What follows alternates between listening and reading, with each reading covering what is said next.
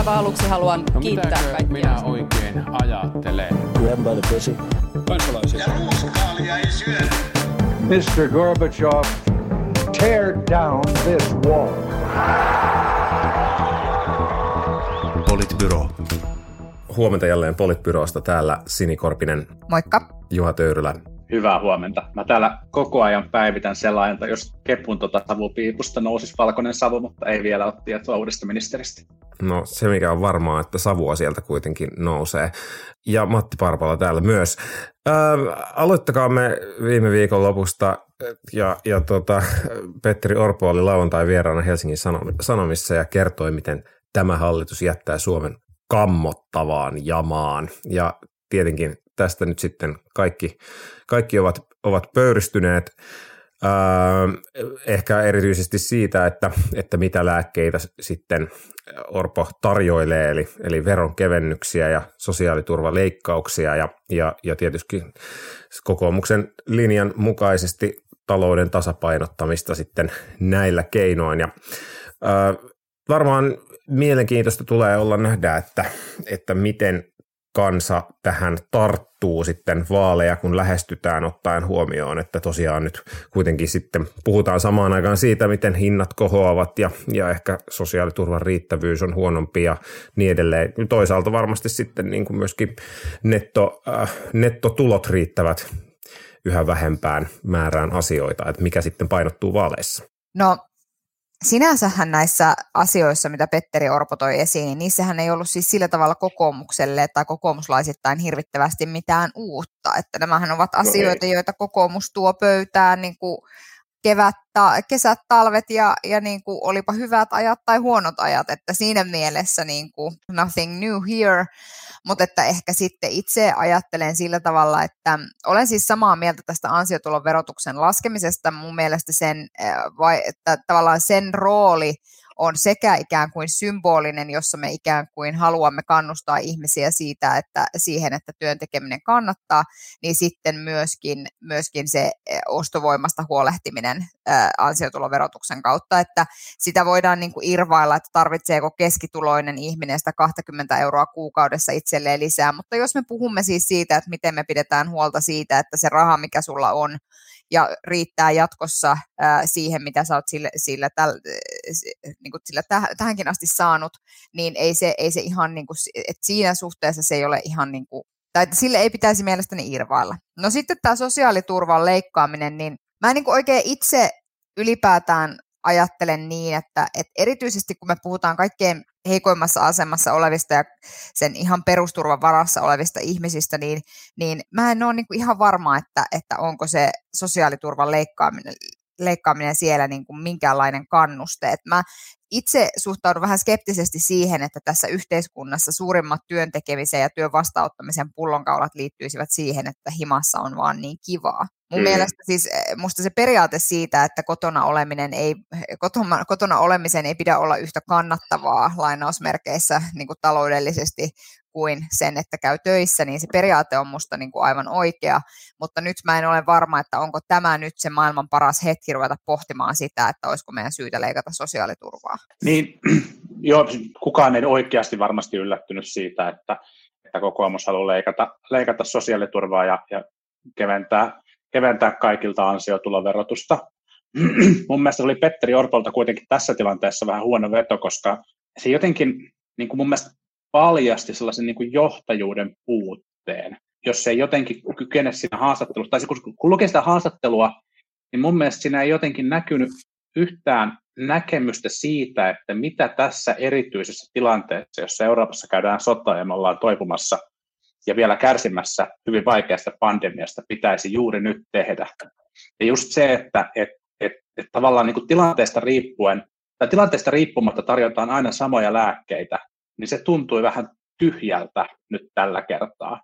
Ja, mm, ja esimerkiksi mun on niin kuin hankala ymmärtää sitä, että kun me tiedetään, että, että tämä sotatila Euroopassa tulee johtamaan meillä, meillä niin kuin tiettyihin tarpeisiin valmistautumiseen ja isoihin menoeriin. Me tiedetään, että, että vaikka sitä on tietenkin, tietenkin kokoomus ja Orpo, Orpo on niin kuin kritisoinut, että, että tässä niin kuin pandemian torjunnassa on käytetty, käytetty niin kuin paljon rahaa ja sitä on otettu, otettu niin kuin kehysten ulkopuolelta. Me tiedetään tämä tilanne. Ja onko se tavallaan, onko kokoomuksen paras analyysi se, että tässä tilanteessa nimenomaan niin kuin verojen alentaminen on se keino, millä, millä niin kuin pitää edetä. Ja mä, mä, niin kuin, mä ymmärrän sen ajatuksen siellä taustalla ja, ja, ja mä ymmärrän sen, että kokoomus ajat, kokoomuksessa ajatellaan, että tämä niin kuin vauhdittaa sit talouskasvua samoin kuin se, että, että jos sosiaaliturvaa leikataan, niin ihmiset menee niin kuin, niin kuin töihin. Mä ymmärrän, että se on se, se on se ajatus siellä taustalla, mutta mä olisin jotenkin toivonut, että, että tässä tilanteessa olisi edes pikkusen niin kuin pohdittu sitä, että onko se nyt se toimivin keino, koska jotenkin tuntuu, että se ei ehkä kuitenkaan ole. Niin, ehkä siinä jotenkin vaikutelma on se, musta mun käsitys on, että nämä lauantai-vieraspaikat sovitaan aika pitkälle etukäteen ja ehkä niin kuin kuulostaa siltä, että, että kokoomus johtaa galluppeja ja tätä viestiä on rummutettu ja sillä tämä gallup-johto on syntynyt ja sitten uskomus on, että, että sitä viestiä nyt kannattaa rummuttaa niin kuin seuraavan vuoden ajan käytännössä. En tiedä, onko se näin. Ehkä it, itselläni niin kuin, mikä, mikä vielä tästä tulee, tulee mieleen on se, että no lyhyestä aikavälistä tietysti varmaan vaalipolitiikassa kannattaa puhua, mutta ehkä se mun kysymys on, että, että mikä on niin pitkän aikavälin ratkaisu edelleenkin silleen meidän talouden isoihin haasteisiin, niin ikääntymiseen ja muuhun. Joo, että työllisyysasteen nosto on varmasti yksi sellainen ja, ja periaatteessa niin kuin niitä, niitä kokoomuskin tässä näillä keinoilla tavoittelee, mutta sitten meillä on myös, myös uhkana paljon muuta, niin kuin eläke, eläkemaksujen nouseminen, joka niin kuin tämmöisen jonkun pikku veronkevennyksen niin kuin syö aamupalaksi moneen kertaan, mitä sille tehdään, niin edelleen, että et, et kaipaisi jotenkin sitä keskustelua myös siitä pitkän aikavälin tasapainon korjaamisesta. Täsmälleen näin. Ja sitten toinen asia on se, että että olisi ehkä tärkeää niin keskustella myös siitä, että, että, että jos me puhutaan vaikka pitkäaikaistyöttömistä tai osatyökykyisistä ihmisistä, tai että heti kun me puhutaan tavallaan niistä harmaan sävyistä siellä mustassa ja valkoisessa, niin musta tuntuu, että kokoomuksen niin kuin ikään kuin, että että tässä, tässä suhteessa, niin jos me mietitään nyt vaikka sitä, että pitäisi saada työllisyysastetta nousuun, niin se, se, se ei ole ei ole yksinkertaista ratkaisua vaikkapa siihen, että mitä me tehdään pitkäaikaistyöttömien osalta tai mitä me tehdään osatyökykyisten osalta. Ja tämä on kaikille puolueille hankalaa. Ei, mun mielestä tässä maassa ei ole hirveästi sellaisia toimijoita, jotka, joilla olisi hyviä ratkaisuja näihin asioihin. Mutta mm. että, että tavallaan näähän on myös niitä asioita. Ja sitten toisaalta se, että, että miten mä sen sanoisin, että välillä semmoinen niin pelisilmän puute siis siinä, että esimerkiksi puhutaan vaikka ukrainalaisista valtavana mahdollisuutena ää, työvoimapulasta kärsivälle Suomelle, niin samaan aikaan kun varmaan de facto se niin kuin voi sitä olla, niin sit osoittaa mun mielestä semmoista hienoista niin kuin pelisilmän ja empatian puutetta, että nämä on ihmisiä, joiden koti on väkivalloin viety ne ei ole ihmisiä, jotka on meidän mahdollisuuksia, vaan ne on ihmisiä, joita meidän kuuluu auttaa, koska se on oikein. Ja sitten mm. tavallaan se, se niin kuin, että tämmöiset asiat ovat juuri niitä, missä välillä se semmoinen niin kuin empatian puute kokoomuksen keskuudessa vähän niin kuin näkyy. Vaikka mä niin kuin tiedän esimerkiksi, että ei Petteri Orpo ole kylmä ihminen. Ei hän ole. Mutta että tavallaan se, niin kuin, että nämä on juuri niitä asioita, missä sit pitäisi pystyä vähän niin kuin tuomaan sitä lämpöä siihen. Sitä semmoista mm. Jyrki Kataisen lämpöä tähän tilanteeseen. Mutta mut ei se kyllä, ei se kyllä tuossa puheenvuorossa ei, ei, ei, se, se, ei ollut, tä, ei, se ei ollut tässä puheenvuorossa, se oli, sitten, mm. se oli, se oli toinen, joo. Ja sitten sit tietysti, tietysti niin kuin vielä yksi näkökulma on sit se, että pitää muistaa, että kenelle Petteri Orpo puhuu ja että, että niin kuin, mikä on keskimääräinen kokoomuksen kannattaja, että häntä ei välttämättä pitkäaikaistyöttömien tilanne kauheasti kiinnosta myöskään. Niin, tämä on mun mielestä hyvä kysymys, että to, toimiiko tämä, koska siis tämähän on siis myös se, mistä me, kun tämä, tämä vaalikausi alkoi, niin me, me puhuttiin paljon siitä, että, että ei kokoomuksella oikeastaan ole muuta vaihtoehtoa kuin se talouspolitiikan linjan tuominen esiin. Se on se keino, millä, mm. millä niin kuin kokoomuksen alkukaudesta niin kuin rakoilleet rivit saadaan, saadaan suoriksi ja, ja niin kuin sieltä löytyy se koko koko kenttää yhdistävä viesti, joka sitten pystyy tuomaan sen, tuomaan sen kannatuksen. Ja siis niin kuin oma mukaan, koska ilmeisesti, ilmeisesti kansakoulun kujalla on kuunneltu, kuunneltu politbyroita jälleen. Ja, ja tota, tämä niin kuin viesti, on, viesti on selkeästi niin kuin toiminut.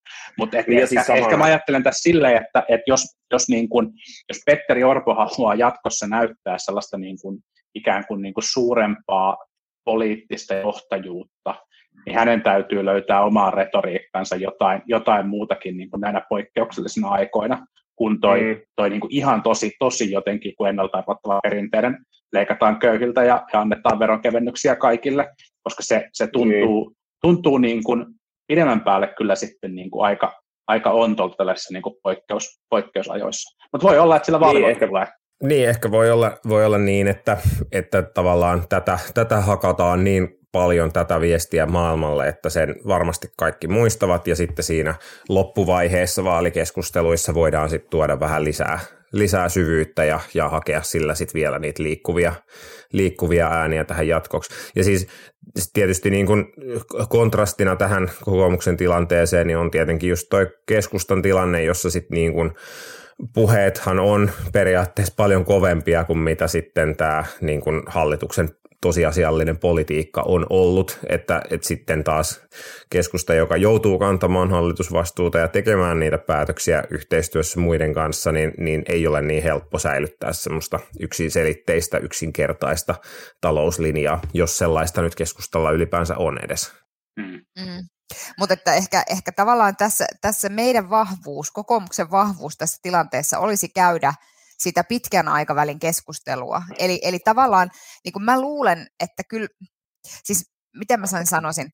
Mutta kiinnostaako se ketään? Se on ehkä silleen, siis mua kiinnostaa kyllä, mutta... Niin, se on toinen asia, mutta että mä vaan tarkoitan siis sitä, että mä en ole ihan varma, olisiko kokoomuksen, jos kokoomus olisi ollut nyt hallituksessa, niin oltaisiinko me itse asiassa, okei siellä on tiettyjä niin kuin isoja kalliita reformeja, joita ei olisi lähdetty tekemään tällä hallituskaudella, kuten oppivelvollisuusiän pidentäminen, mutta sitten niin kuin suhteessa tavallaan näihin kriiseihin nyt, niin olisiko kokoomuksen koko hallituksella, jossa kokoomus olisi ollut, niin olisiko sen lääkkeet olleet merkittävästi erilaisia, niin mä en usko.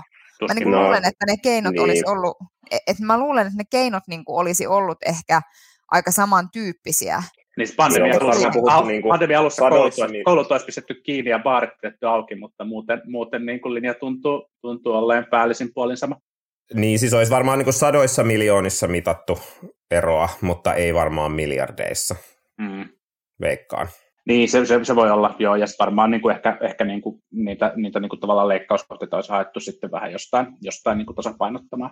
Mutta, mutta tota, se tässä jotenkin niin kuin, on niin kuin syytä sanoa tästä tilanteesta, vaikka tässä itsekin niin kuin peräänkuulutti jonkinnäköistä niin kuin isompaa poliittista johtajuutta ja, ja, ja, ja Sini halusi sitä niin kuin pidemmän tähtäimen, tähtäimen kuvaa, niin tämä voi olla kyllä jonkun tällaisen pienen porukan toiveajattelua, koska kyllä me sitten tiedetään myös se, että jos oikeasti hinnat lähtee tosi reippaaseen kasvuun ja ihmisillä alkaa tehdä tukkaa sen kanssa, että mitä kaikkea voi niin kuin ihan siihen normiarkeen ostaa, niin se on semmoinen poliittinen myllerys ja voima, että ei, ei mitkään muut kysymykset enää, enää mahdu politiikan agendalle.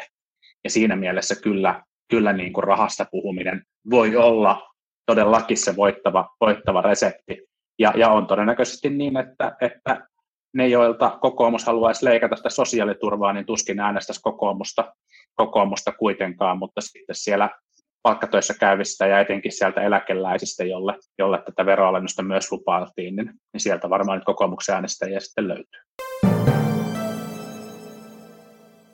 Johtajuudesta puheen ollen ja, ja rahasta, niin, niin mikäpä on parempi aasinsilta siirtyä puhumaan siitä, että nähtävästi sotealan ää, henkilöstön lakko, tai tarkalleen ottaen taitaa olla hoitajien lakko, ää, alkaa perjantaina tällä viikolla valtakunnan sovittelija teki, teki esityksen, mutta, ähm, mutta tätä työntekijäpuoli kutsui märäksi rätiksi vasten kasvoja ja, ja, ja näin ollen ollen lakko on nyt sitten huomenna alkamassa. Ja edelleen ilmeisesti nimenomaan niistä raha-asioista, palkankorotusten määristä ja, ja, ja palk, tämmöistä niin kuin pidemmän aikavälin palkkakorjausohjelmasta, niin, niin ei ole ei olla lähellekään sopu, sovussa ja kysymys kuuluu, että miten tästä, miten tästä tullaan ulos, tarvitaanko lopulta sit oikeasti jonkunlainen valtiointerventio, jossa luvataan lisää rahaa hoitajille vai jääkö tämä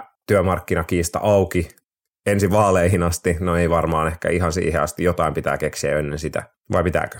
Niin yksi mahdollisuus on tietysti on se, että tämä ratkaistaan lyhyellä sopimuksella ja sitten me käydään vaalien aikaan näitä neuvotteluita seuraavan kerran, jolloin sitten poliittisen intervention mahdollisuus on suurempi.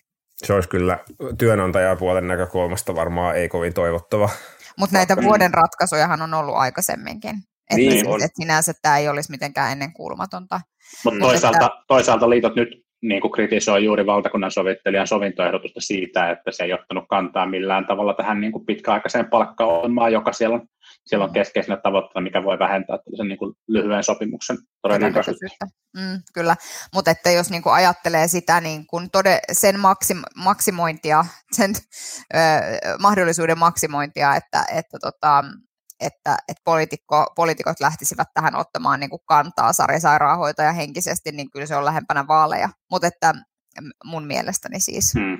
Että jos miettii vaikka edellisiä vaaleja, joissa kuitenkin tämä niin kuin hoiva-alan kriisi johti niin kuin aika järeisiin vaaliteemoihin, joita sitten lähdettiin tällä, tällä kaudella tuomaan toteen, niin, niin si, siihen, siinä valossa ehkä. Hmm. No tota, tämä on tietysti no, monella tavalla surkea tilanne. Kyllähän se, niin kuin, kyllähän se hoitajien jotenkin hätähuuto siitä, että, että mikä on niin kuin alan veto, mikä on alan pito, se on ihan todellinen. Ja siellä e, työn vaativuuteen suhteessa se palkkaus. Mä luulen, että, että Suomesta löytyy aika vähän ihmisiä, jotka ovat sitä mieltä, että sairaanhoitajat eivät olisi ansainneet enempää palkkaa. Tai että, että vaikkapa varhaiskasvatuksen henkilöstö ei olisi ansainnut enempää palkkaa. Ja se on mm. niin kuin asia, asia yksi, että varmasti tässä niin kuin tämä, mistä, mistä nyt niin kuin puhutaan ja mitä ongelmaa täällä yritetään ratkaista, niin se on ihan todellinen ongelma. Ja sitten samaan aikaan, kun mä itse ajattelen niin, että yksi asia, johon pitäisi kiinnittää julkisella sektorilla huomattavasti enemmän huomiota, jolla on myös todella merkittävä työhyvinvointi ja työkykyyn vaikuttava, vaikuttava voima, on siis johtaminen. Mutta se ei ole samalla tavalla, mä luulen, että se, no miten mä sen sanoisin, että jos ei sitä palkkakuoppaa korjata, niin mä en tiedä, että ketä niin kuin lämmittää parempi johtaminen. Ja mm. sitten toisaalta, mutta sitten mä ajattelen myös niin kuin toisinpäin, että jos ei sille asialle tapahdu mitään, niin mikä on se palkkaratkaisu, joka sitten pidempään lämmittää. Mm. Niin tälleen niin kuin meillä on HUSin tarkastuslautakunnassa, jossa olen puheenjohtajana, niin, niin yhtenä tarkastusaiheena nyt on, on tälle vuodelle, vuodelle ollut, oliko se niin kuin teema, teema nimenomaan rekrytointi. Ja, ja siis, siis kyllä kun niin kuin niitä materiaaleja lukee ja että ajatus, joka to, nousee mieleen, niin on se, että että kyllähän tässä on nyt sellainen negatiivinen kierre käynnissä, jossa monet syyt ovat aiheuttaneet sen, että, että hoitajia eivät, ei ole riittävästi. Siis on, on kysyntäsyitä, on tarvitaan enemmän, kun väestö vanhenee. Ja sitten on tarjontasyitä, on ihmisiä, jotka siirtyy pois alalta ja eivät halua olla siellä ja niin edelleen. Ja, ja nämä aiheuttaa sen, että, että sit sitä väkeä ei vaan ole riittävästi.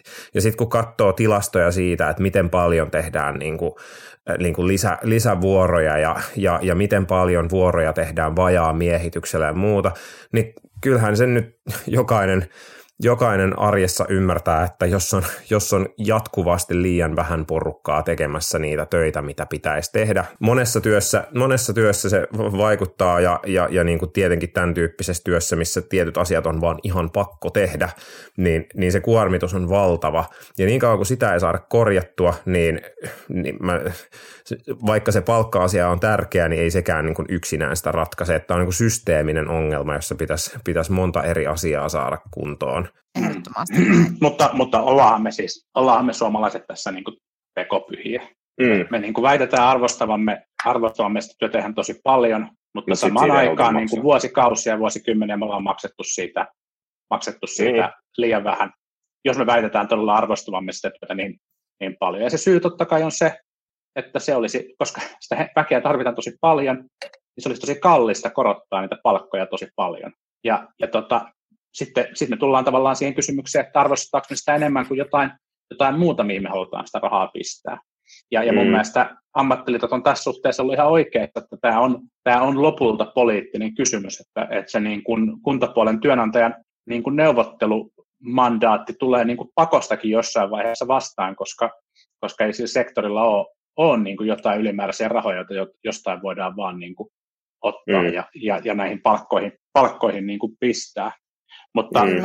jos, jos liitot on ehkä tähän mennessä pärjännyt tässä julkisessa keskustelussa paremmin, niin kuin työnantajia, työnantajia paremmin, niin, niin tota, toivottavasti, toivottavasti ei tule sitä tilannetta, jos me päästään niin kuin näkemään, että miten tämä saattaa muuttua lakon aikana, koska, koska nyt jo johtajaylilääkärit näistä, näistä kuudesta sairaanhoitopiiristä, jotka, jotka olisivat tässä niin kuin ensimmäisen, ensimmäisen niin kuin lakkoaallon, lakkoaallon kohteena, niin arvioi, että tämän niin kuin suojatyövoiman tota, määrä ei ole riittävä, ja tämä voi johtaa, johtaa niin kuin aika vakaviin tilanteisiin, ja, ja, ja siinä tilanteessa, kun jos kävisi vaikkapa niin huonosti, että joku menettäisi henkensä, niin tota, voi olla, että, että julkinen mielipide myös kääntyy, kääntyy niin kuin aika nopeasti. Mutta niin. mä, mä, niin kuin, mä niin kuin yritän miettiä sitä, että mistä, mistä kautta nyt tässä se sovintoratkaisu voisi vois niin kuin syntyä, kun, kun valtakunnan sovittelijan jonka, jonka työhistoria on siis, tämän, tämänkertaisen valtakunnan sovittelijan työhistoria on, on sieltä työnantajapuolelta, niin hänen, hänen sopimusehdotuksensa ylättiin jotenkin niin totaalisesti työntekijäpuolelta, että mistä se, mistä se niin kuin sovun mahdollisuus tässä voi, tässä voi löytyä. Yksikään, yksikään liitto ei ollut sitä hyväksymässä ja, ja poikkeuksellisesti niin kuin ennen kuin asia meni meni niin kuin liittojen hallintoon päätettäväksi, neuvottelijat ilmoitti, että he eivät voi kannattaa edes tällaista sovintoehdotusta. Mm. Niin, niin kyllähän tämä niin kuin, niin kuin poikkeuksellisen vaikealta paikalta näyttää. Ja mun mielestä Sini mm. on puhunut aikaisemmin hyvin siitä, että, että erityisesti ehkä niin kuin hoitajaliitoissa sitä painetta on kasvatettu niin paljon, että, että siellä tavallaan niin kuin muusta kuin merkittävästä, merkittävästä niin kuin askeleesta kohti niitä omia palkkatavoitteita, niin muusta sopiminen voi olla hyvin, hyvin hankala ihan vaan se oman jäsenistön takia. Niinpä. Joo, kyllä tämä vaikea tilanne on, siis huomenna tosiaan alkaa lakko ja se vielä laajenee, niin kun, siihen tulee vielä 15 25 000 aloittaa lakon huomenna ja sitten tulee vielä 15 000 päälle kahden viikon päästä. Eli, eli tähän on rakennettu tämmöinen kasvava kasvavan, kasvavien vahinkojen kierre, ja niin kuin Juha sanoi, että varmasti ne vahingot on, on niin kuin monipuolisia, ja jos ajatellaan, että, että miten, miten niin kuin koronan takia hoitokapasiteetin suojaamiseksi, niin kuinka kovia toimenpiteitä yhteiskunnassa käytettiin, että sitä hoitokapasiteettia saataisiin suojeltua, ja nyt, nythän sitä sitten niin kuin menee sitä kapasiteettia valtava määrä kiinni, nyt sitten lakon takia, niin, niin niin kyllä on varmasti mahdollista, että, että sitten paineet kyllä kasvaa molemmin puolin tehdä jonkunlainen sopimus. Ehkä voi olla niin, että se, se lopputulema olisi sitten joku lyhyt, lyhyt sopimus, johon sisältyisi joku kertaerä erä, ja sitten, sitten oikeasti niin kuin se iso taistelu käydään sitten vaaleissa ensi vuonna. Ja sehän varmaan osalle puolueista sopii oikein hyvin ja tiukalle, tiukan talouslinjan puolueelle se voi olla sitten taas vähän vaikeampi kysymys. Mm. Ei mä luule, että kaikki puolueet pelkää sitä. No joo, se on totta. Se on varmaan totta. Niin siis kyllä, kyllä niin kuin tavallaan ne realiteetit on varmaan kaikilla ihan ymmärret tai ihan silleen niin kuin handussa, että, että mitä se, minkälaisia vaikutuksia sillä on. Ja sitten kun tähän yhdistää vielä siis sen, että meillä on, meillä on niin kuin valtava taloudellinen paine liittyen nimenomaan hoitohenkilökunnan palkkoihin mm. ilman, että me itse asiassa de facto teemme minkäännäköistä palkankorotuskierrosta, kun tämän uudistuksen myötä harmonisoidaan ne palkat. Niin vaikka se ei ole se ei ole palkan, se, se ei ole siis palkankorotuskierros, niin se tulee nostamaan palkkoja ja se tulee nostamaan palkkakustannuksia kuitenkin. Mm. Onko muuten jollekin selvää, että keihin ne palkkaharmonisoinnin niin kuin, mihin se, jotenkin niin kuin intuitiivisesti tuntuu siltä, että se varmaan korottaa eniten heidän palkkojaan, jotka työskentelee esimerkiksi niin kuin keskuskaupunkien ulkopuolella, että ehkä tavallaan siellä, missä ne kustannuspaineet eivät muuten olisivat, olisi niin isot, mutta, mutta en ole perehtynyt tähän. Ja sitten toisaalta se, että tähän tilanteeseen lähdetään niin kuin sillä tavalla takamatkalta, että et, et, no, et nyt esimerkiksi tehdään näitä massiivisia tietojärjestelmäuudistuksia ja muita. Ne palkkaharmonisaation kustannuksethan olisivat laskettavissa kun, äh, kun nyt jokainen, kun tavallaan viedään niin kuin yhteen ne järjestelmät ja sitten katsotaan sieltä, että mikä se, mikä se palkkatilanne ja se palkkahaitari nyt tällä hetkellä niin kuin on, niin sieltähän sen pystyy sitten laskemaan, mutta eihän tällaisia harjoituksia ole tehty vielä oikeasti millään alueella. Mm. Niin. Että päästäisiin kiinni siihen, että mikä se todellinen kustannus on. Ja nyt kun tämä oli, oliko tämä puolen miljardin luokkaa suurin piirtein tämä kulu, niin mm. sitten siihen vielä lisää sen, että että ikään kuin melkeinpä toinen samanmoinen olisi sitten tulossa tästä niin kuin hoitajaliittojen esittämästä.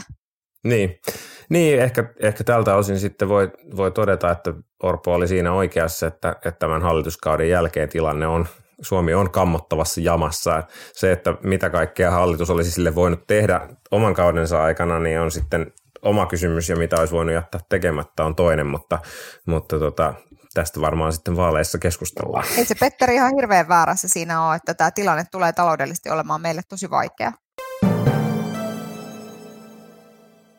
Realiteeteista muihin realiteetteihin ja reaalipolitiikkaan siis NATO-kysymyksestä tällä viikolla asiahan kehittyy jatkuvasti ja tällä viikollakin on taas saatu uusia tietoja, muun muassa se, että kantansa ilmoittaneista kansanedustajista lähemmäs 90 prosenttia on nyt jo NATO-jäsenyyden puolella. Uusi Gallup totesi, että kansasta reilu 60 prosenttia ja, ja nythän erityistä tällä viikolla oli myös se, että presidentti Niinistö sanoi, että, että hänen mielestään kansanäänestystä tai mitään tämmöistä kansan supergalluppia, mistä hän on aikaisemmin puhunut, niin sellaista ei enää tarvita, vaan on selvää, että kansan mielipide on tullut selväksi että hakemukselle tuki on olemassa. Ja, ja sitten vielä nyt sitten eduskunta on perustamassa tämmöisen NATO-seurantaryhmän, johon sitten kuuluvat kaikkien puolueiden puheenjohtajat ja eduskuntaryhmien puheenjohtajat. Ja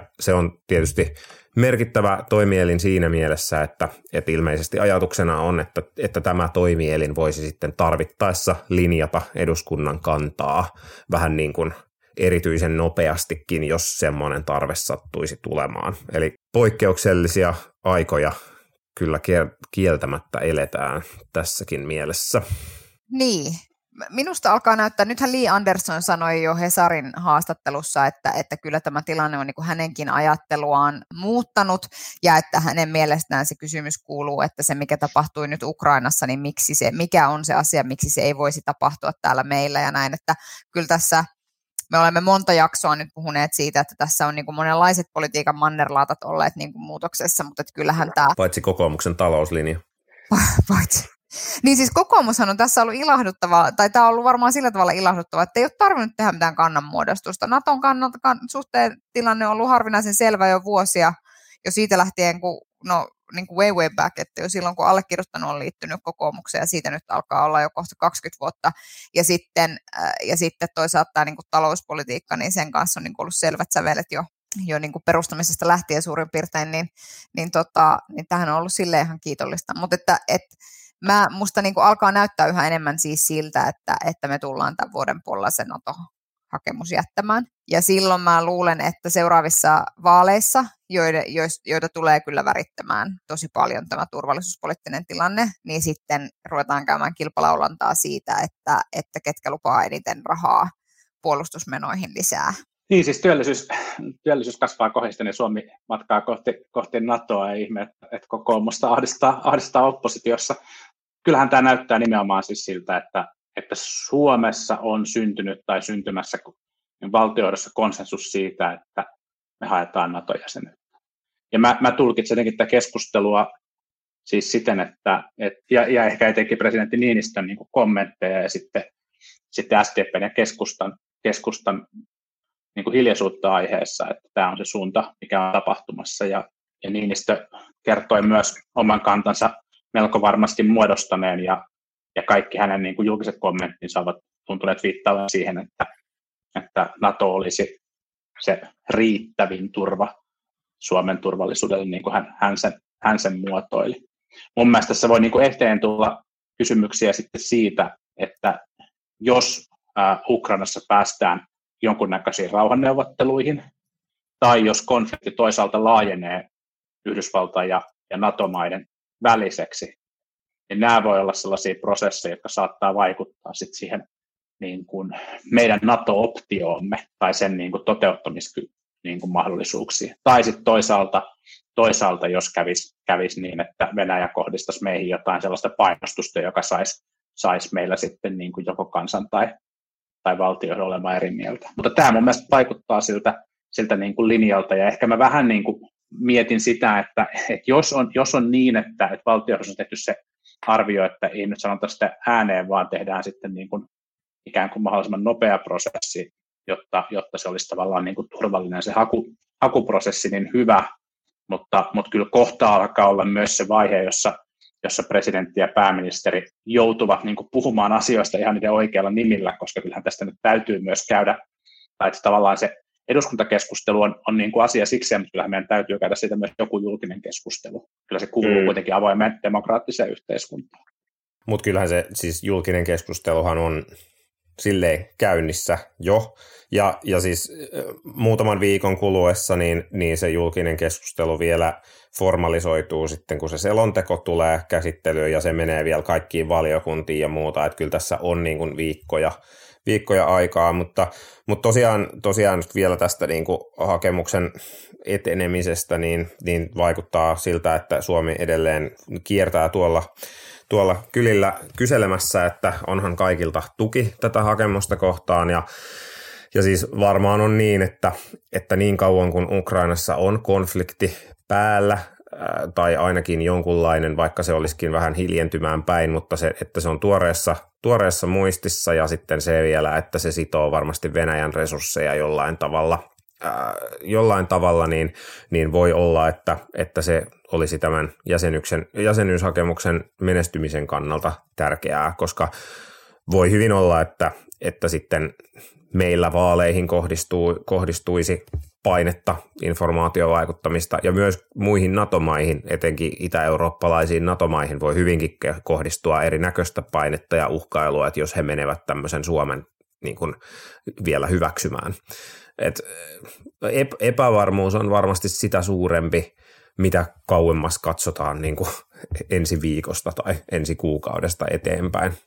Mä huomaan, että mä oon jotenkin, jotenkin niin kuin aika sentimentaalisesti suhtautunut niihin uutisiin, jossa, jossa meidän ystävämme Baltian maista ovat, ovat vuorotellen ilmoittaneet, että miten nopeasti, nopeasti heillä hyväksyttäisiin Suomen, Suomen jäsenhakemuks Latvian, Latvian pääministeri taisi tais viimeksi ilmoittaa, että, että samana iltapäivänä voidaan hoitaa, hoitaa homma meillä, ja, ja siinä oli kyllä jotenkin sellaista, sellaista naapuriystävällisyyttä, jota huomasin arvostavani.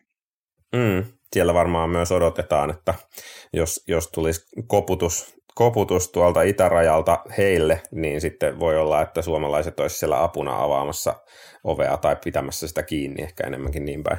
Niin, tämä ehkä ihan täysin pyyteetöntä toki, toki ole.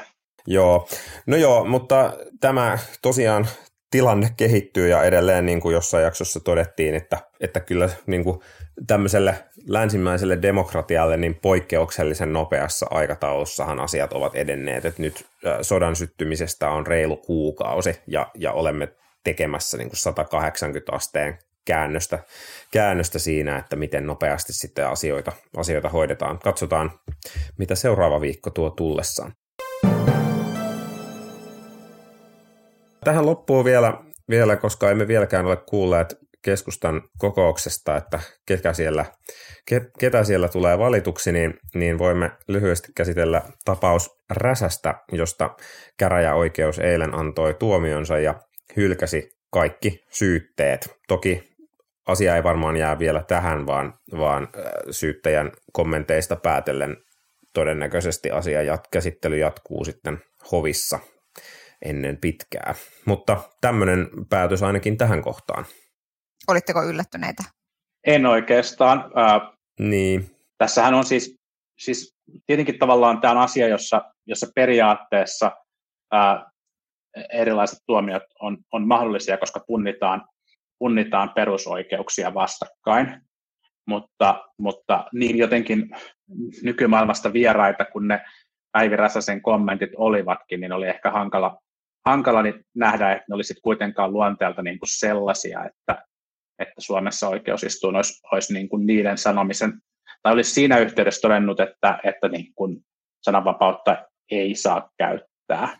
Ja, ja tota, mä en tästä, tästä, niin kuin, tästä niin kuin oikein yllättynyt. Sitten, ja vielä, vielä tässä on ollut, ollut myös lehdistössä tietoja siitä, että, että syyttäjä on ilmeisesti syytekirjelmässään jonkin verran niin kuin myös niin kuin esittänyt niin kuin vääriä lausumia siitä, että mitä Räsänen itse asiassa on sanonut tai ei ole, mm. ole sanonut, niin se, se tässä ehkä vielä omassa jotenkin ennakkoarvailussa painovaakaa tähän suuntaan. Niin, niin se, se tuli ehkä vähän yllätyksenä ja kun on itse ollut silleen mediatietojen varassa, että en nyt ole vaikka sitä syytekirjelmää käynyt lukemassa tai kaikkia alkuperäisiä, kaikkia alkuperäisiä tietoja, mihin syyttäjä viittasi, niin, niin ehkä näytti siltä, että mediakin on keskittynyt siihen syytekirjelmän referointiin, ehkä tarkistamatta, että mitä kaikkea on sitten oikeasti sanottu ja, sanottu ja mitä ei. Mutta siis epäilemättä menee, menee hoviin. Voi hyvin olla, että menee vielä, vielä korkeimpaakin oikeuteen. Joku, joku juristi joskus sanoi, että, että tota, käräjäoikeudessa vedetään, vedetään kuitenkin enemmäkseen niin kuin vanhasta muistista ja hovioikeudessa vähän katsotaan jo lakikirjoja ja korkeimmassa oikeudessa sitten oikeasti tehdään tulkintaa, että, että siinä, siinä mielessä varmaan niin kuin syyttäjä on vielä toiveikas, että, että tilanne voisi sitten hovissa muuttua. Ehkä tässä tavallaan se surullisin asia, mitä mä oon jotenkin tässä miettinyt itseen, niin liittyy siihen, että tässä on käyty ikään kuin keskustelua siis, tai mitä tämä päätös tavallaan todella tarkoittaa, on siis se, että on sallittua käydä yhdestä ihmisryhmästä erittäinkin loukkaavaa keskustelua julkisesti ilman, että sillä on niin kuin mitään seurauksia. Ja se on niin kuin ehkä se, mitä mä oon tässä itse pohtinut, että miltä tuntuu olla homoseksuaali ja nähdä, että tänä päivänä on aivan sallittua käydä heistä keskustelua tällaisella tavalla ilman, että, ja että se pitäisi vaan niin kuin sitten kestää. Niin se, mm. tota, se on ollut se, mitä mä oon tässä ehkä itse pohtinut kaikkein eniten. Ja tietenkin tämä, niin kuin, että et, tavallaan käydään niin kuin keskustelua siitä, että miten me nyt saisimme puhua näistä ihmisryhmistä oikeastaan ilman, että he ovat itse osallistumassa siihen keskusteluun kun tällaista oikeudenkäyntiä käydään, niin mm. se on ollut se asia, mitä mä olen itse tässä tilanteessa ja, ja sen uutisoinnin yhteydessä myös pohtinut.